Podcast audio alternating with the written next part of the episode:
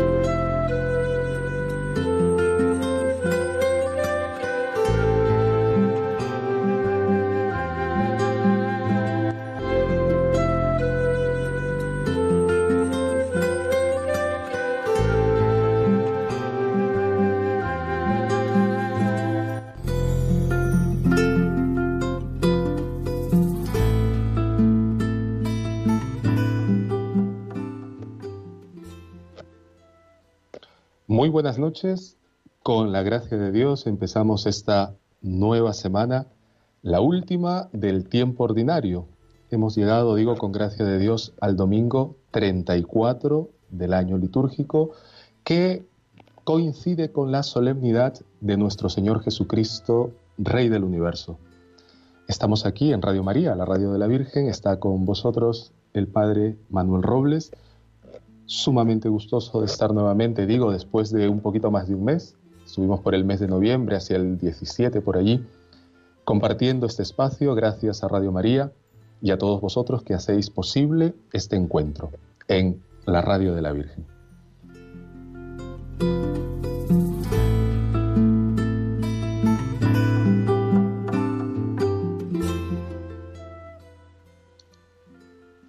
Hoy tenemos un programa también muy especial para compartirlo con, todos vosotros.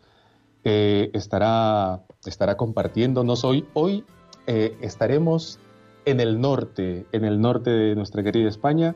La semana, el mes anterior, estuvimos en Valladolid y luego estuvimos aquí en Málaga con el señor obispo de Málaga, compartiendo también sobre temas litúrgicos. Esta semana nos vamos para el norte, nos vamos a Barcelona compartirán dos sacerdotes de allí, eh, el padre Albert Moreno, compartirá con nosotros su reflexión sobre el Evangelio del Domingo y estará con nosotros compartiendo eh, el estudio, nuestro bloque de estudios de la Sacrosantum Concilium, eh, el padre Jauma González Padrós. Con ellos estaremos compartiendo durante este programa todo lo que el Señor nos quiera regalar para formarnos, para rezar y para hacer que nuestra plegaria también se convierta en acción en el día a día.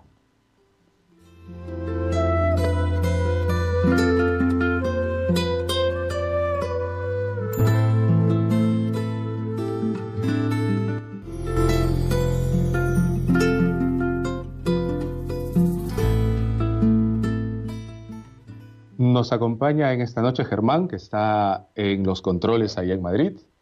También le enviamos un saludo y le agradecemos también su disponibilidad y ayuda para que este programa llegue a todos vosotros.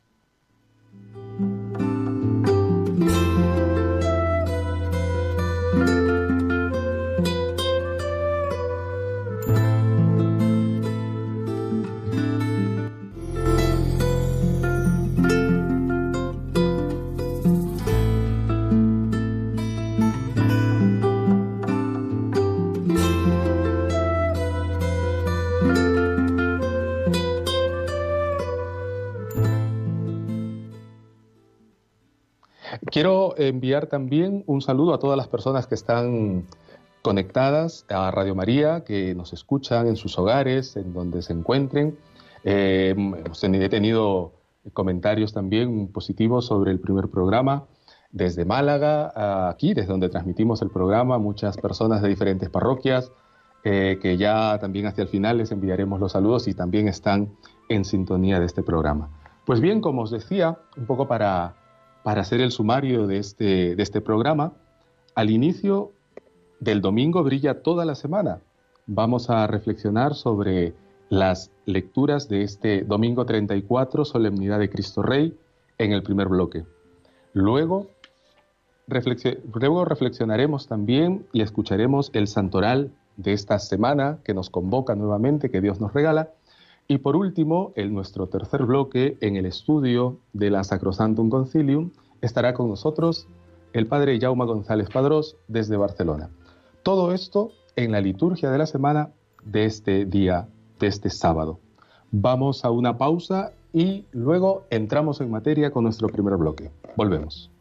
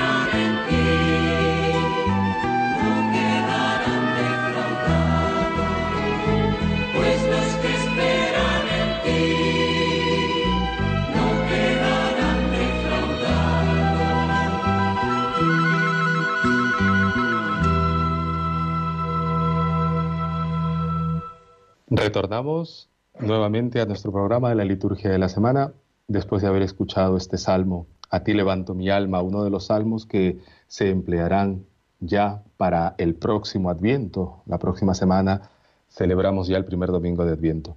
Entramos, digo, a el primer bloque de nuestro programa. Del domingo brilla toda la semana. Vamos a prepararnos a escuchar el Evangelio de este domingo con el canto pascual del Aleluya. Aleluya, ale, aleluya, aleluya,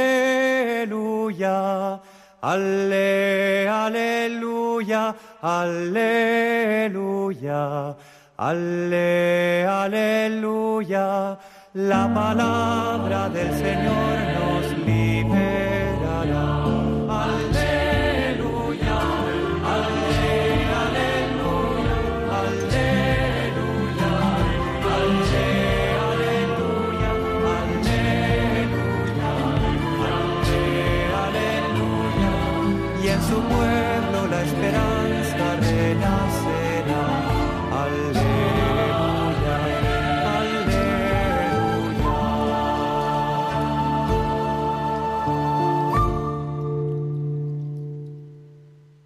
Del Santo Evangelio según San Mateo. En aquel tiempo, dijo Jesús a sus discípulos, Cuando venga en su gloria el Hijo del Hombre, y todos los ángeles con él, se sentará en el trono de su gloria, y serán reunidas ante él todas las naciones. Él separará a unos de otros, como un pastor separa las ovejas de las cabras, y pondrá las ovejas a su derecha y las cabras a su izquierda. Entonces dirá el rey a los de su derecha, Venid, benditos de mi Padre, heredad el reino preparado para vosotros desde la creación del mundo, porque tuve hambre y me disteis de comer, tuve sed y me disteis de beber, fui forastero y me hospedasteis, estuve desnudo y me vestisteis, enfermo y me visitasteis, en la cárcel y vinisteis a verme.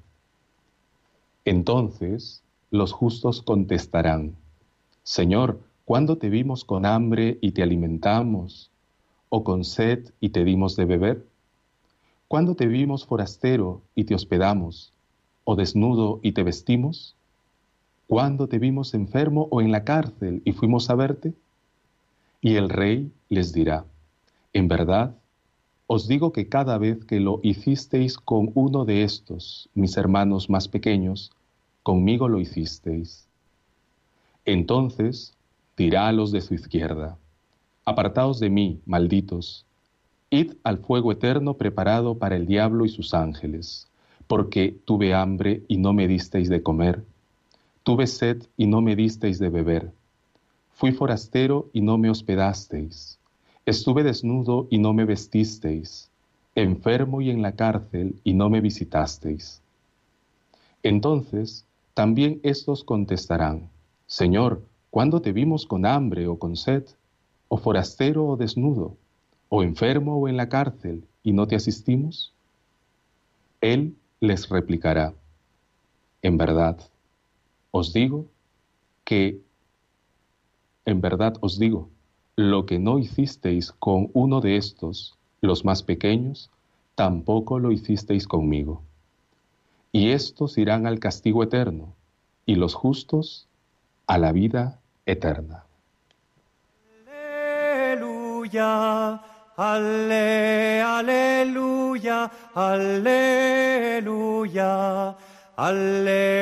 aleluya, aleluya. Ale, aleluya, la palabra del Señor nos liberará.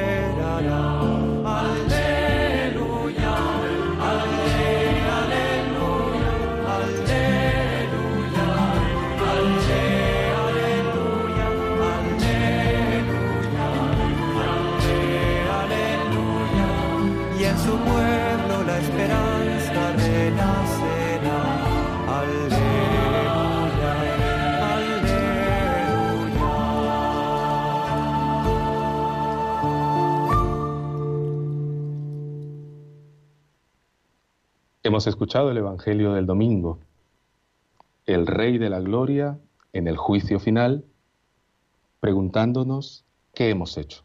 Vamos a escuchar desde Barcelona la reflexión que nos envía el Padre Álvaro Moreno, comentando este Evangelio y las lecturas de este domingo.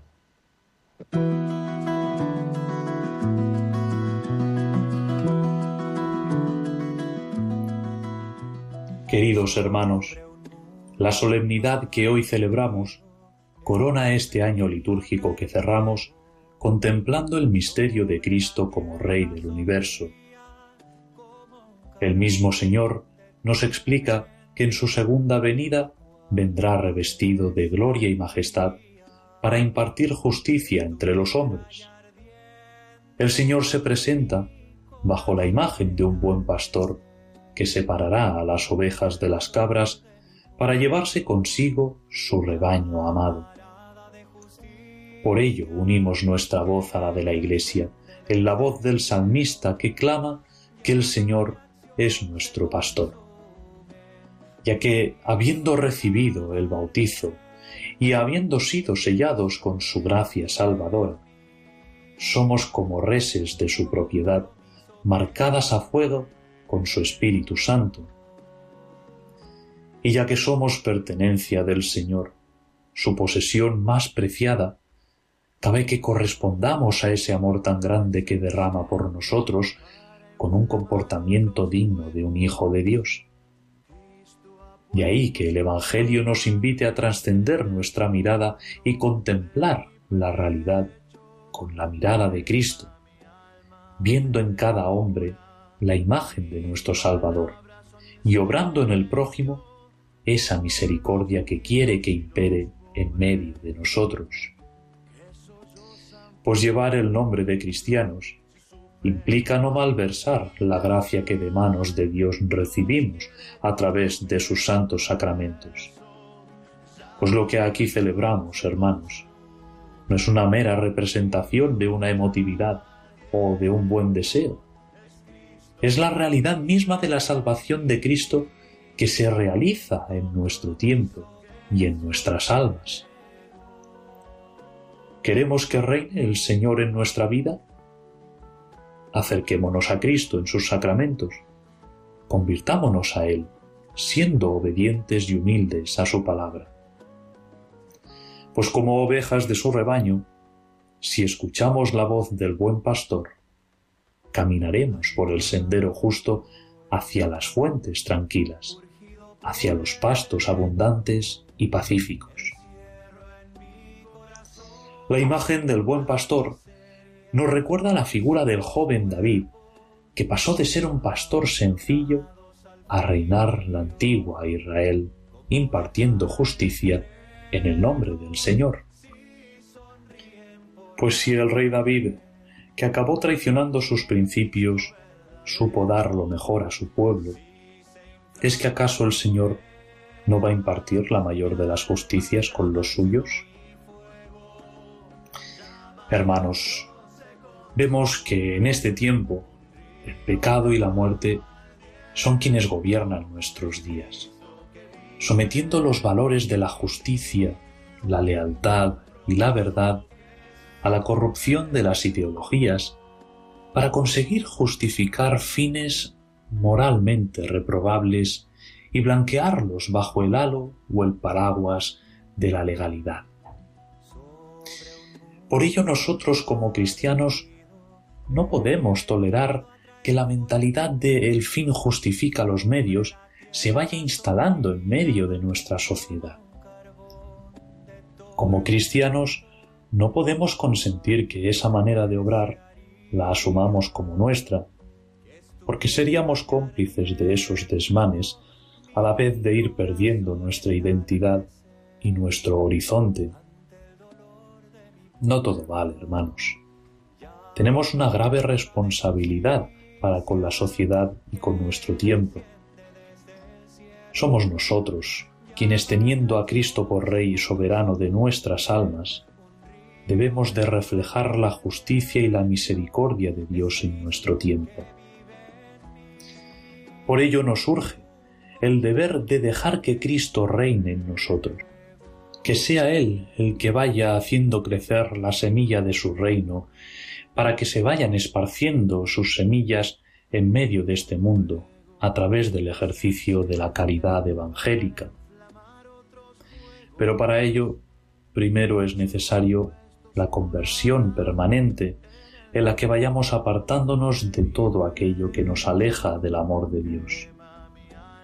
Que le dejemos entrar en nuestra vida, que nos dejemos transformar por el espíritu de su amor que todo lo renueva que colaboremos con la gracia de los sacramentos, llevando una vida conforme a la santidad que en ellos se nos da. Solo si así nos dejamos transformar por el Señor, iremos siendo imagen viva de Cristo en medio de nuestro tiempo y seremos instrumentos de su salvación para todos aquellos que aún no han conocido el amor de Dios. Si dejamos que Cristo resplandezca en nuestra vida mediante nuestro testimonio, el Señor irá redimiendo nuestra sociedad, irá redimiendo nuestra cultura y nuestros entornos, sembrando en ellos los frutos de su reino de vida y verdad, su reino de santidad y de gracia, su reino de justicia, de amor y de paz. Que el Señor nos ayude a colaborar con el don de su gracia, para que cuando venga glorioso en el último día pueda reconocer en nosotros la realización de las obras de su misericordia con los más necesitados, pueda reconocer que hemos sido instrumentos de su amor en medio de nuestro tiempo, y así nos haga participar de su misma gloria que ya en esta vida se nos da como prenda en santo sacramento.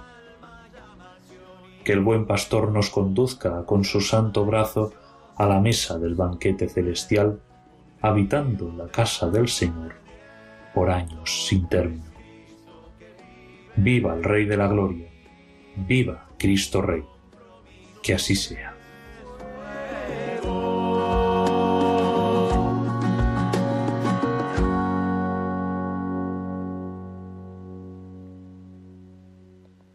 Gracias al Padre Alberto Moreno desde Barcelona que nos ha compartido esta magnífica reflexión sobre esta solemnidad de Jesucristo, Rey del Universo. Y de esta manera concluimos nuestro primer bloque, el bloque del domingo. De él, del domingo brilla toda la semana. Vamos a una pausa y volvemos. Están escuchando en Radio María la liturgia de la semana con el Padre Manuel Jesús Robles. Bien, hemos estado en este primer bloque de nuestro programa escuchando el Evangelio del domingo, escuchando la reflexión también que el Padre Albert Moreno nos hacía desde, desde Barcelona. Vamos a iniciar nuestro segundo bloque, el Santoral de la semana, y revisaremos a los santos, nuestros hermanos mayores en la fe que participan de la gloria de Dios, para esta semana.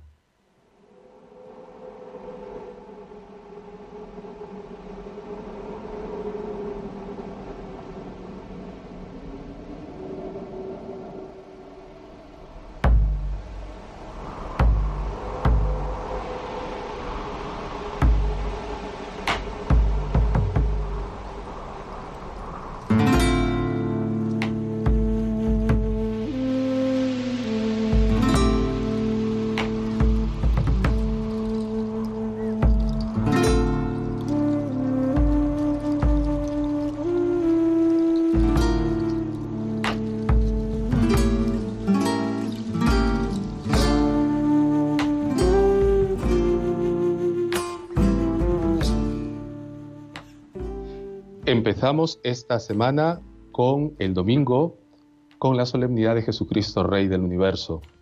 El día lunes 23 es un día de feria del tiempo ordinario, pero también se permite la celebración de la memoria de los santos de San Clemente I, Papa y Mártir, San Clemente I, Papa y Mártir, tercer sucesor del apóstol San Pedro, que rigió la Iglesia de Roma y escribió una espléndida carta a los Corintios para fortalecer entre ellos los vínculos de paz y la concordia.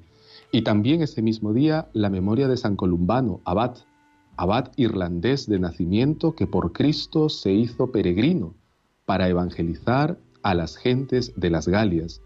Fundó, entre otros, el monasterio de Luxeuil, que él mismo rigió con estricta observancia y obligado después a exiliarse atravesó los Alpes y construyó el cenobio de Bobbio en la región italiana de Liguria.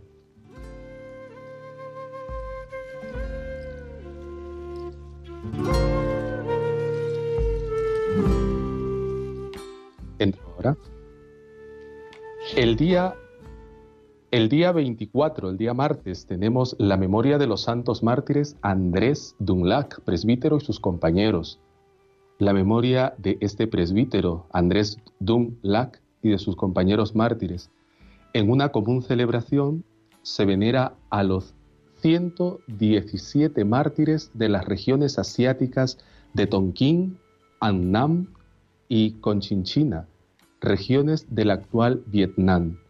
Ocho de ellos obispos, otros muchos presbíteros, amén del ingente número de fieles de ambos sexos y de toda condición, condición y edad, todos los cuales prefirieron el destierro, las cárceles, los tormentos y finalmente los, extremos suplicios antes que pisotear la cruz y desviarse de la fe cristiana.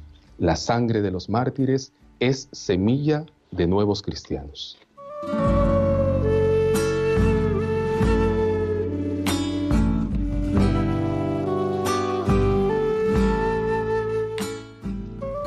El día miércoles 25 es un día de feria del tiempo ordinario y también se puede celebrar la memoria libre de Santa Catalina de Alejandría, virgen y mártir.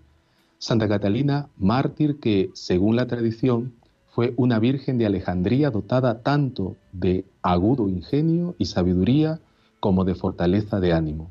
Su cuerpo se venera piadosamente en el célebre monasterio del Sinaí, en el actual Egipto.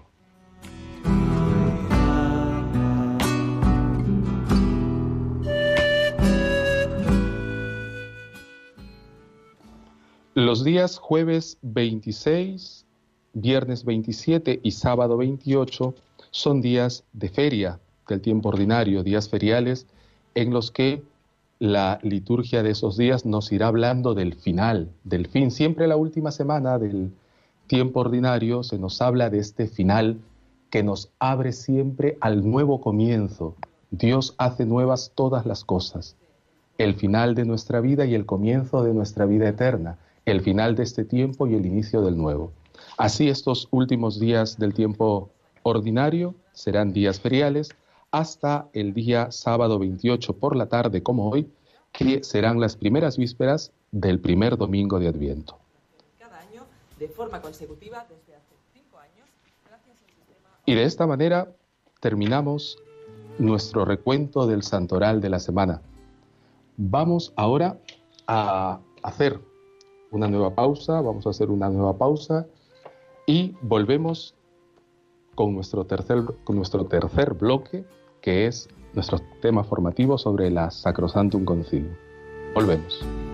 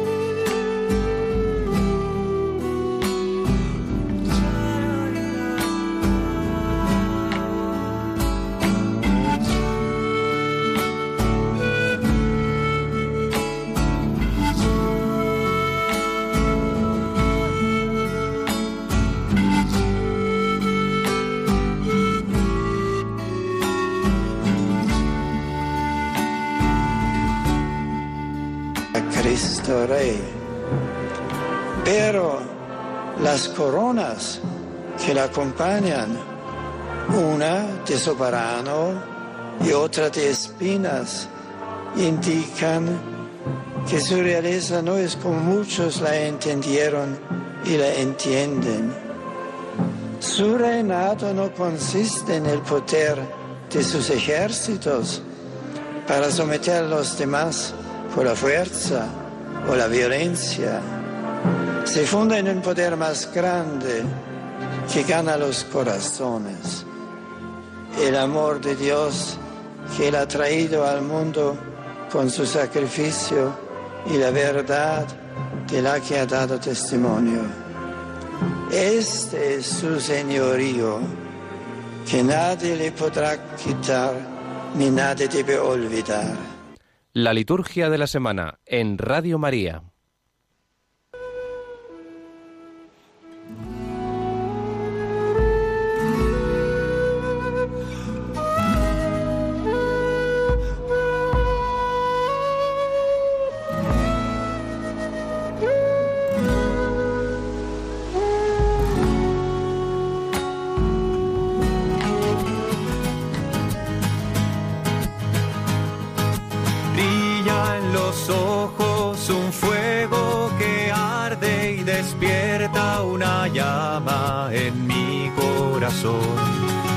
Nueva es la paz y mayor la alegría, los mismos colores, más otro el sabor.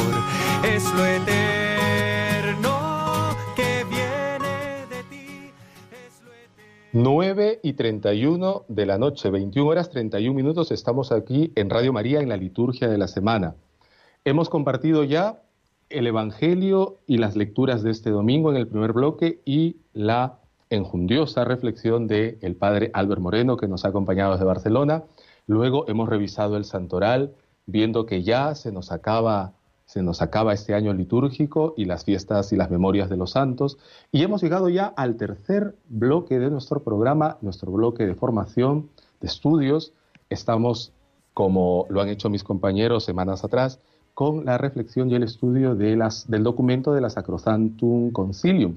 Recordaréis que eh, un poco abríamos este, este bloque de estudios con la reflexión que nos hacía el señor obispo de Málaga, don Jesús Catala Ibáñez, acerca de estos preámbulos antes de comenzar propiamente en materia de del estudio propiamente. Hoy nos acompaña el doctor Jaume González Padrós, desde también la bella y hermosa ciudad de Barcelona, desde la arquidiócesis de Barcelona. Voy a presentar un poquito eh, al doctor Jaume González. Él nació en el año 1900, 1960, casi, casi, casi con el Concilio Vaticano II. Después de los estudios en el Seminario Mayor Diocesano de Barcelona, se licenció en Teología con la especialización en Liturgia en el Instituto Superior de Liturgia de Barcelona. Y es doctor en Teología con especialización sacramentaria por el Pontificio Ateneo San Anselmo de Roma. El doctor Jaume González Padrós es profesor ordinario de la Facultad de Teología de Cataluña y del Instituto Superior de Liturgia de Barcelona presidente de la Asociación Española de Profesores de Liturgia, consultor de la Comisión Episcopal de Liturgia de España, de la Conferencia Episcopal Española, digo, y asesor teológico de la Comisión Episcopal para la Doctrina de la Fe de la misma Conferencia Episcopal. También es consultor de la Congregación para el Culto Divino y la Disciplina de los Sacramentos. Doctor Jaume González, muy buenas noches. Buenas noches. ¿Qué tal? ¿Cómo se encuentra usted? esperando vuestra, vuestra comunicación. Pues aquí estamos, aquí estamos con usted, agradeciéndole de antemano eh, que haya tenido esta diferencia también para con nosotros en medio de la agitada vida de los párrocos, de la agitada vida que tenemos los párrocos en las diferentes parroquias. Sumamente agradecidos y bienvenido a la liturgia de la semana. Pues como tema para que usted también nos oriente, nos ilumine y nos comparta tenemos estos dos numerales de la Sacrosantum Concilium, el numeral 9 y 10, que vamos a escuchar. Vamos a hacerlo de esta manera. Primero escucharemos el numeral 9 y luego abriremos un poquito el diálogo entre usted y yo y haremos una pausa y luego veremos el otro numeral, si le parece bien. Perfecto. Vamos a escuchar el numeral número 9 de la Sacrosantum Concilium.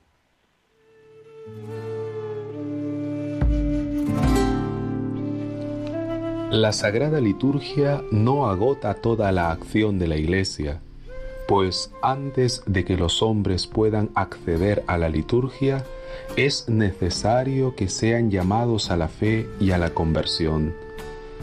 ¿Cómo invocarán a aquel en quien no han creído? ¿O cómo creerán en él sin haber oído de él? ¿Y cómo oirán si nadie les predica? ¿Y cómo predicarán si no son enviados? Por ello, la Iglesia anuncia el mensaje de salvación a los no creyentes para que todos conozcan al único Dios verdadero y a su enviado, Jesucristo, y se conviertan de sus caminos haciendo penitencia. Debe predicar a los creyentes continuamente la fe y la penitencia Debe prepararlos además para los sacramentos, enseñarles a guardar todo lo que Cristo mandó y animarlos a toda clase de obras de caridad, piedad y apostolado, mediante las cuales se manifieste que los cristianos, aunque no son de este mundo, sin embargo son luz del mundo y glorifican al Padre ante los hombres.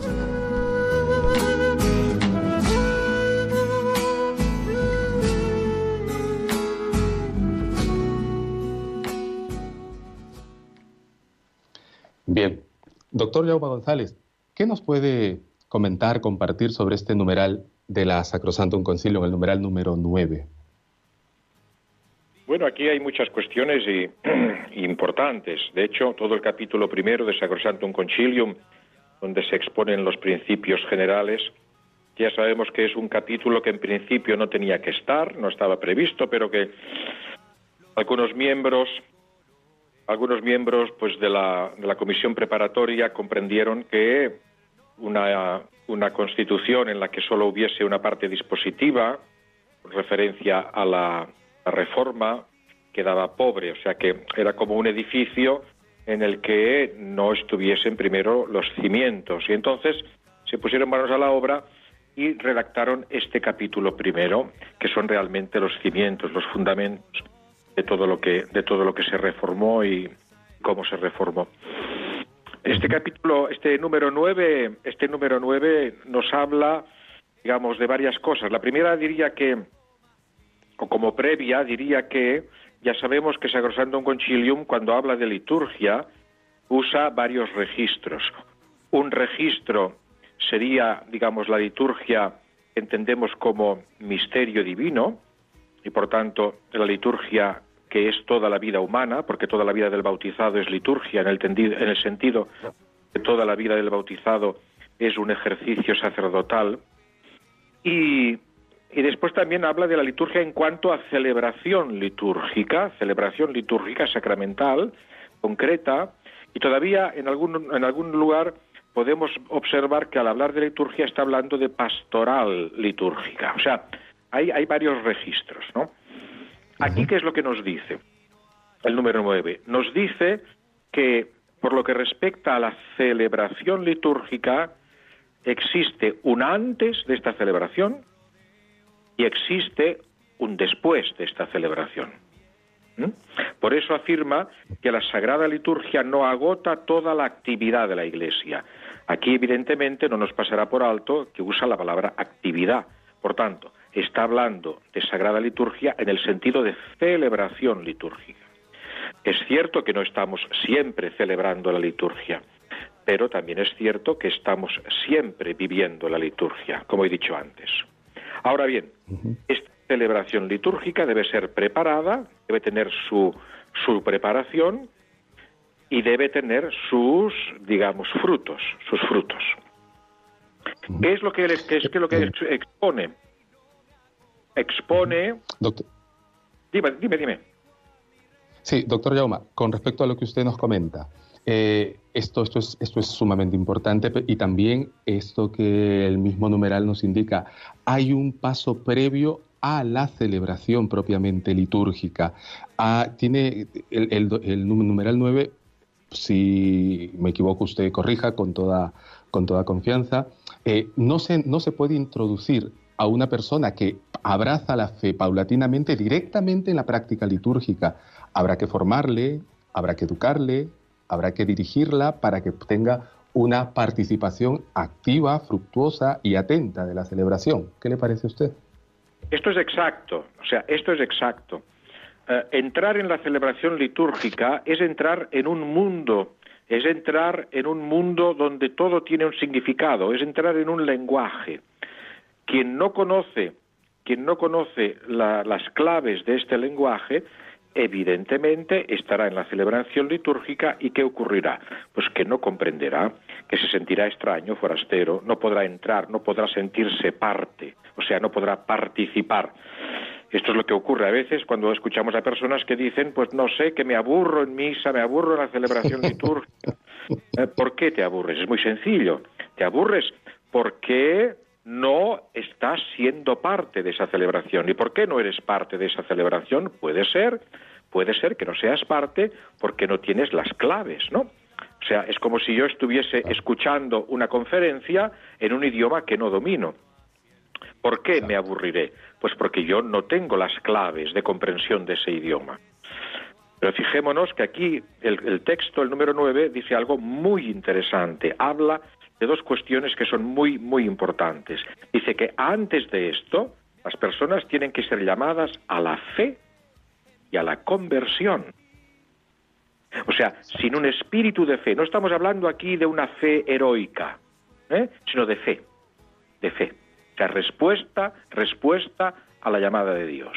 ¿eh? Apertura a la voluntad de Dios. Fe. Afirmar y creer que Dios existe y afirmar y creer realmente que Dios habla y que Dios me habla. La fe, ¿no? Y la conversión. Un poco más adelante habla de la penitencia, ¿eh? haciendo penitencia. O sea, sin esto, sin esto, eh, entrar a las personas a la celebración litúrgica sin estas disposiciones es, repito, abocarlas a una, a una frustración, ¿eh? A una frustración. Exacto. Es, es un poco lo que, lo que comentábamos, lo que charlaba un poco también con algunos fieles. O sea, no podemos entrar a los sacramentos, a la Eucaristía, al, matrimonio, a, cualquier celebración sacramental, con los mismos ojos con los de la vida de cada día, como si que estamos ahora en, en, una terraza y luego entramos a la iglesia y seguimos en el mismo lugar con los mismos ojos. Se requiere un cambio de mentalidad, el sentido pleno de la palabra metanoia, de conversión cambiar nuestra forma de ver las cosas para poder entrar en otra dimensión y conectar con lo que la liturgia nos quiere hacer conectar. Exactamente, porque estamos en el mundo de Dios. Es cierto que estamos en el mundo de Dios y en el mundo de los hombres, porque Dios ha venido al encuentro de los hombres. La liturgia es obra de Dios para los hombres y es también obra de los hombres para Dios. Por tanto, es un punto de encuentro, es un punto de comunión. ¿eh? es un punto, pero efectivamente pide, en la línea de lo que decías, pide una mirada transfigurada. Así es. Precisamente con lo que usted nos decía, ¿no? Eh, los cristianos estamos en el mundo, pero el mismo texto lo indica, los cristianos no son de este mundo. Estamos ya revestidos de gloria por medio de Cristo en la acción sacramental y por tanto, y por tanto tenemos que buscar la gloria, estamos llamados a buscar la gloria. San Agustín, si no me equivoco, ponía un ejemplo muy bonito, si me permite. Eh, así como el fuego, la flama, la llama del fuego busca, tiende hacia arriba porque busca el sol, que es el fuego y el calor por excelencia, los cristianos también tendemos hacia cosas superiores, hacia lo más alto, porque estamos revestidos precisamente de esta gloria de Dios. En efecto, en efecto. Y por otra parte, o sea, en este sentido, el número nueve habla también de los creyentes. Claro, a los creyentes eh, se les debe predicar continuamente la fe y la penitencia, enseñarles a cumplir todo lo que mandó Cristo, estimularles a la caridad, a la piedad, al apostolado. O sea, es el después de la celebración. Esta, esta liturgia, esta liturgia existencial, esta vida que tiene que ser toda ella una oblación, toda entregada al Padre en realmente en espíritu y en verdad. ¿eh? Y este, esto es el post celebración, ¿no?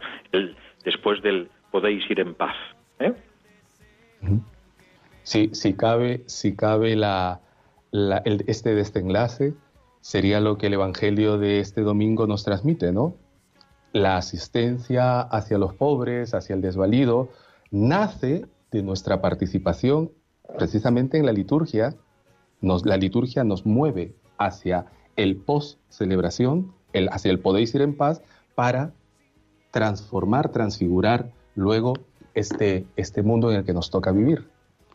Claro, claro. La liturgia nos pone en contacto con la santa humanidad de Cristo. Esta santa humanidad de Cristo es, es el Dios que se ha, que se ha rebajado hecho hombre y hasta la muerte y muerte de cruz por nuestra salvación.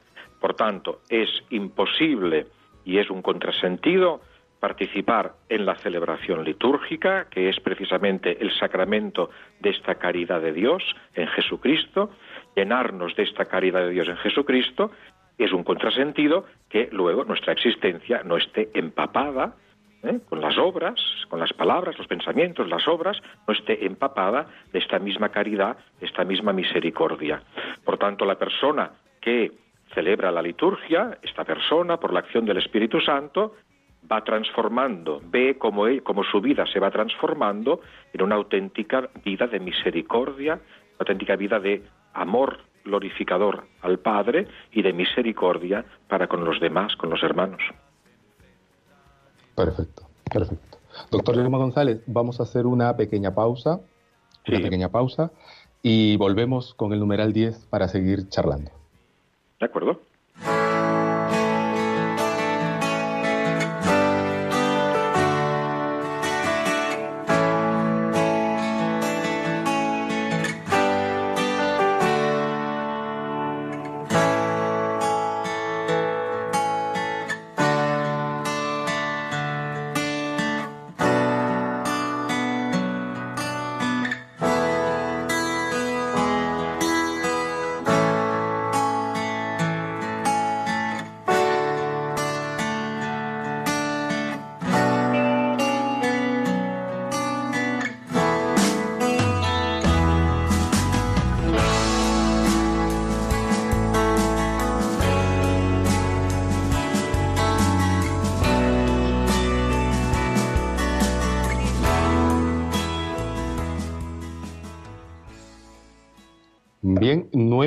47, 21 horas 47 minutos, seguimos aquí en la liturgia de la semana. Está con nosotros charlando desde Barcelona el doctor Jauma González Padrós, doctor en Sagrada Liturgia, sobre los numerales 9 y 10 de Sacrosantum Concilium. Doctor Jauma González, vamos a escuchar el numeral número 10 y continuamos nuestra reflexión. No obstante, la liturgia es la cumbre a la que tiende la acción de la Iglesia y, al mismo tiempo, la fuente de donde emana toda su fuerza, pues los trabajos apostólicos se ordenan a que todos, hechos hijos de Dios por la fe y el bautismo, se reúnan, alaben a Dios en medio de la Iglesia, participen en el sacrificio y coman la cena del Señor. A su vez, la misma liturgia impulsa a los fieles a que, saciados con los sacramentos pascuales, sean concordes en la piedad. Ruega a Dios que conserven en su vida lo que recibieron en la fe. La renovación de la alianza del Señor con los hombres en la Eucaristía enciende y arrastra a los fieles al urgente amor de Cristo. Por consiguiente, la liturgia, sobre todo de la Eucaristía, mana hacia nosotros, como de una fuente, la gracia y con la máxima eficacia se obtiene la santificación de los hombres en Cristo y la glorificación de Dios, a la que tienden todas las demás obras de la Iglesia como a su fin. Doctor Jaume González, la liturgia como fons et culmen. Este es uno de los principales principios, los principios más altos que nos decía también don Jesús Catalá, el obispo de Málaga, al hablar sobre este preámbulo a la Sacrosantum Concilio. Ha aparecido aquí en el numeral número 10, la liturgia como fuente y culmen. ¿Qué nos puede decir al respecto? Aquí yo diría de entrada dos cosas. La primera, que, que esto es perfectamente coherente y nos recuerda lo que hemos leído en el número 7 de este documento, cuando se nos dice que Cristo está siempre presente en su iglesia, sobre todo en la acción litúrgica. O sea, en la acción litúrgica, en la acción litúrgica se desenvuelven varios signos y varios símbolos. Eh, pero no podemos olvidar que en la acción litúrgica el sacerdote por excelencia, quien actúa verdaderamente a través de estos signos y estos símbolos, es el mismo Cristo. Es el mismo Cristo. O sea, la liturgia verdaderamente es un lugar absolutamente teológico, es un lugar de epifánico donde el Señor se hace presente de una forma muy especial. Siendo, siendo esto así, Evidentemente, no nos extraña lo que dice el número 10, que la liturgia es la cumbre y que es la fuente. ¿Por qué? ¿Por qué es la cumbre, el punto más alto? ¿Por qué es la cumbre? Bueno, porque el punto más alto es Dios, evidentemente. El, el punto más alto es el Padre, a quien llegamos por Jesucristo en la acción del Espíritu Santo, la Santa Trinidad.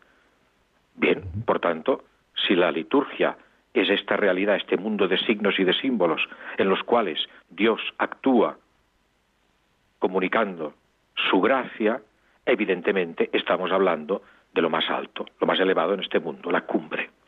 Pero, y acabo de decir esta palabra, esta, esta palabra, gracia, aquí en este número nos damos cuenta de que el primado, el primado en la liturgia como el primado en toda la vida cristiana, no está en nuestras obras, no está en lo que nosotros proyectamos, hacemos, decidimos, sino que está en la gracia.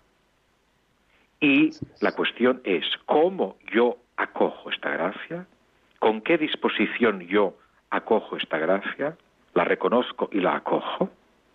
La fuente, la fuente de donde emana toda su fuerza. En latín dice su virtus, ¿no? Y después más adelante hablará precisamente de la gracia, hablará de la gracia. Es decir, eh, eh, eh, la gracia es la salvación, la gracia es el mismo Espíritu Santo que procede del Padre y, que, y del Hijo y que, y que se nos da. Entonces, en la celebración litúrgica estamos ahí, estamos en esta cumbre, en este tabor de la transfiguración, donde hay una comunión, comunión, guion, comunicación, sublime, sublime, mente por la gracia que nos es concedida. Por eso es importante lo que usted nos dice, para que nuestros trabajos apostólicos tengan, sean comunicadores de gracia, pues habrá que tomarla desde la liturgia y nosotros convertirnos en vasocomunicantes de esta gracia de Dios para el apostolado que realizamos. Eh, evidentemente, lo decía también el Papa Emérito Benedicto XVI, una iglesia autorreferencial no es señal de esperanza para nadie. Por eso, la esperanza que transmitimos en nuestros apostolados, tomada de la gracia de Dios, es motivo de esperanza para quien escucha la palabra de Dios, para quien recibe los sacramentos, porque sabe que en el fondo su esperanza no será defraudada. Es esta gracia que, que se nos comunica por medio de la acción litúrgica. ¿Qué le parece? Es así mismo, es así mismo. Yo creo, es decir, siempre en la Iglesia, ya desde los primeros siglos, siempre en la Iglesia ha habido ha habido una gran tentación, entre muchas, ¿verdad? Porque el tentador no deja de hacer su obra y la hace bien. Pero, pero, una tentación es la de hacernos creer que eh, lo que respecta, en lo que respecta a nuestra salvación, al bien de las almas, propia y de los demás, a la gloria de Dios, etcétera, que esto depende de nuestras fuerzas, depende de nuestras capacidades, depende de nuestro ingenio. Esto es una tentación terrible, terrible. Porque esto significa que nosotros nos ponemos por delante de Dios. Y entonces la salvación ya no es ya no es una gracia, como dice, recuerda San Pablo en la carta a los Efesios. Habéis sido salvados por gracia, no es obra vuestra. ¿eh? Entonces la salvación, si lo vivimos de la otra manera, ya no la vivimos como un don, como un regalo, como una gracia, sino como una conquista, como algo que nosotros nos hemos procurado y hemos ganado. Esto, es terrible, esto es la perversión del Evangelio. Es la perversión del Evangelio. Es precisamente el Evangelio al revés. Y por eso no puede ser obra, sino del, que, del que le lleva la contraria, ¿no? del que es el adversario ¿eh? del Señor. ¿no? O sea, cuando los trabajos apostólicos, dices, tienen que ordenarse a la celebración litúrgica, cuando todo lo que hacemos se ordena, ¿por qué? Porque todo tiene que ordenarse a la comunión divina. Todo tiene que ordenarse para que los hombres de todos los tiempos vivan en comunión con su Creador y con su Redentor. Y de esta comunión, de esta comunión es signo, es sacramento, es primicia, es actualización, es realidad, la Sagrada Liturgia, especialmente en lo que respecta a la vida sacramental. Doctor, doctor Jaume González, como, como dice el Evangelio, muchas cosas quedan por decirnos, decirnos usted, pero ya el tiempo no puede con ellas. Le agradecemos, le agradecemos sumamente habernos acompañado para reflexionar sobre estos numerales de la Sacrosantum Concilium y déjenos una, una brevísima última reflexión sobre, sobre este documento. Yo creo que este documento es luminoso, este documento afianza nuestra fe, este documento nos ayuda a vivir nuestra realidad de bautizados y los carismas de cada uno y los misterios que el Señor le ha concedido en profundidad, con hondura, desde dentro, desde Dios. Muchas gracias. Un saludo afectuoso y muy grande allá en Barcelona. Gracias a todos ustedes, un placer como siempre. Hasta pronto.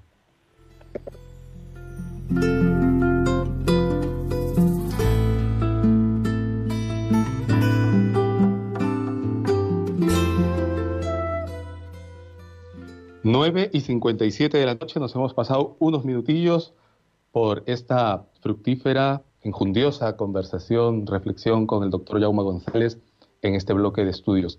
Gracias a todos los que de una u otra manera nos han escuchado y compartid, compartid con los hermanos esto que vamos reflexionando porque la formación nos ayuda a crecer para nuestra vida personal, pero también para ayudar a quienes también desean crecer.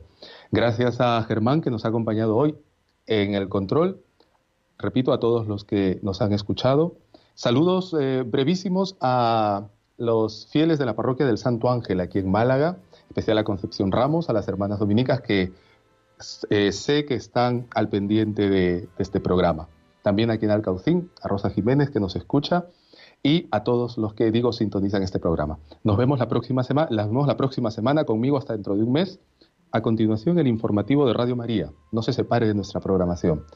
Que Dios os bendiga.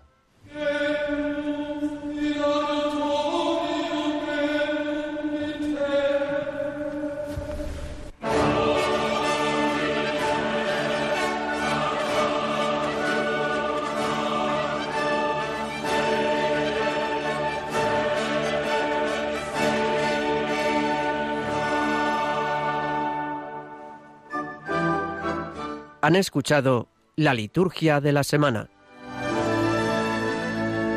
con el Padre Manuel Robles.